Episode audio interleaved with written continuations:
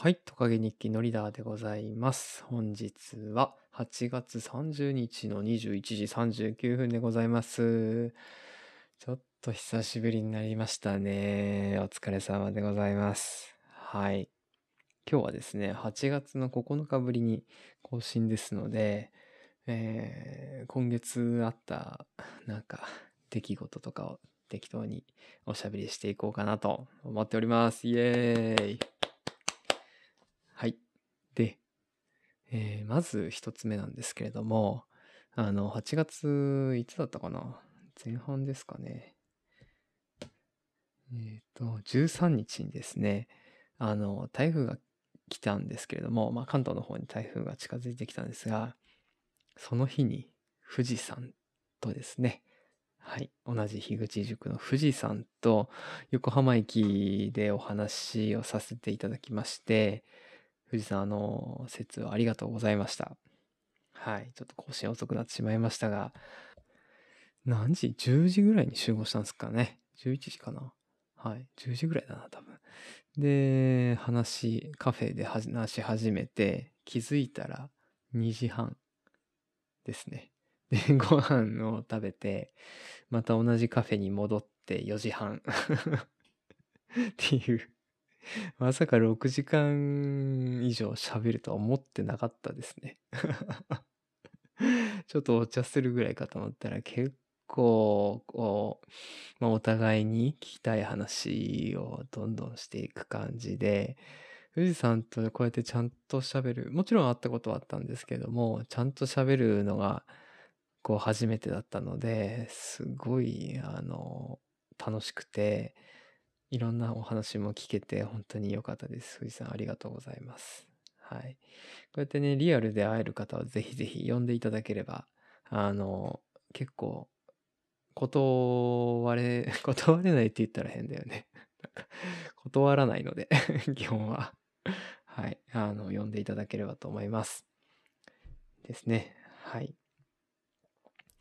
で、そうだな、お盆休みは、あの、私がいる会社はですね、こう、夏休みは取っていいんですけれども、こう、まあ、集中しないようにということもあって、えーまあ、バラバラで結構取ることが多いんですね。バラバラっていうのは、このメンバーが、私の取る、取ろうとしてるタイミングは9月末から10月頭の週末を挟んで連休にしようと思っていまして、はい、あの、金曜日の焚き火会、オフ会と、祭りか、と、えー新型大人ウイルスの軽音合宿にですね、まあ、今年も参加させていただこうかなと思っております。はい。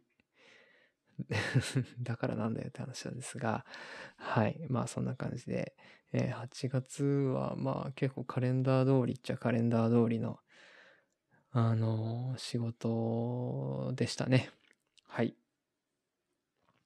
で、そんなのもあって、私、仕事でですね、運転する時間が、まあ、1日だいたい3時間ぐらいかな。3、4時間ぐらいはあるんですけれども、はい。あの、だいその時間はほとんどポッドキャストを聞いてるんですね。はい。で、8月は、あの、まあ、富士山と話してた時に、その出てきた超相対性理論。私、あの、なんていうのかな。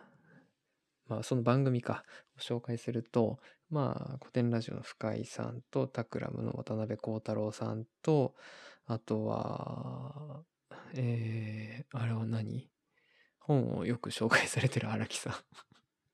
適当だな。はい。自分の頭で考える読書を、えー書かれて荒木さんの3人がですね、トークしている番組なんですが、非常に、なんていうのかな、抽象的な話も多い、ポッドキャストなんですけれども、それをですね、8ヶ月ぐらいもうずっと聞いてなかったんですよね。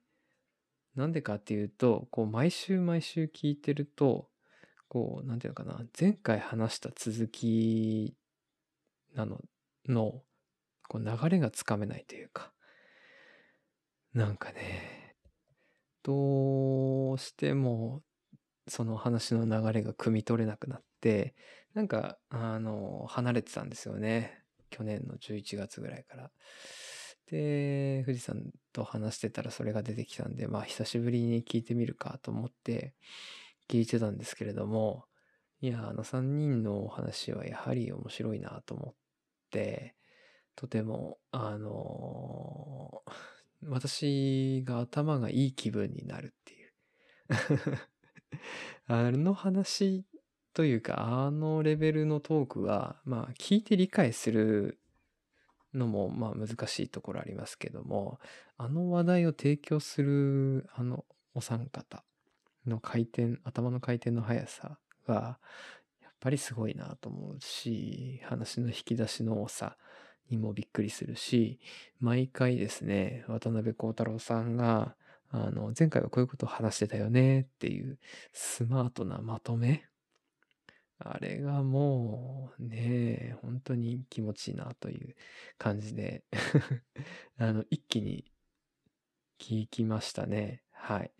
で、最近流行りの倍速では全然聞かずに、あの、1倍というか、同じ速度で聞いていたので、結構時間かかりましたね。はい。まあそんな感じで、超相対性理論をですね、8ヶ月分聞きましたという報告をしておきます。何か話したい人がいたら、ぜひ一緒に話しましょう。はい。で、先週じゃないな、この前の土日、27、28日ですね。8月27、28土日で、姫路の、まあ、妻の実家の方に行ってきまして、はい。あのー妻を置いて帰ってきました。はい。別に、離婚とか別居、まあ別居にはなるんだけど、離婚ではないですね。はい。あの、音声に載せて話すのは初めてですけども、えー11月にですね、子供が生まれる予定でございまして、はい。あの、ノリダの人生がですね、一気に変わりそうな予感がしております。ということで、いやー、まだ実感がない。はい。男の子が生まれる予定なんですけれども、その、そうですね、子供が授かった瞬間から今日まで、まあいろいろ話とかですね、エコーの写真とかも見せていただいてるんですが、まだまだ実感がないなというのが現状ですね。はい。この実感のなさがどう変わっていくのかというのも、トカゲ日記という、こう、リアリティショーのですね、楽しみの一つでございますので、はい。ぜひ今後も、あの、楽しみにしていただければと思います。で、この子が生まれた後もですね、この音声ファイルっていうのは多分ね、どこかしらには残ると思うんで、はい。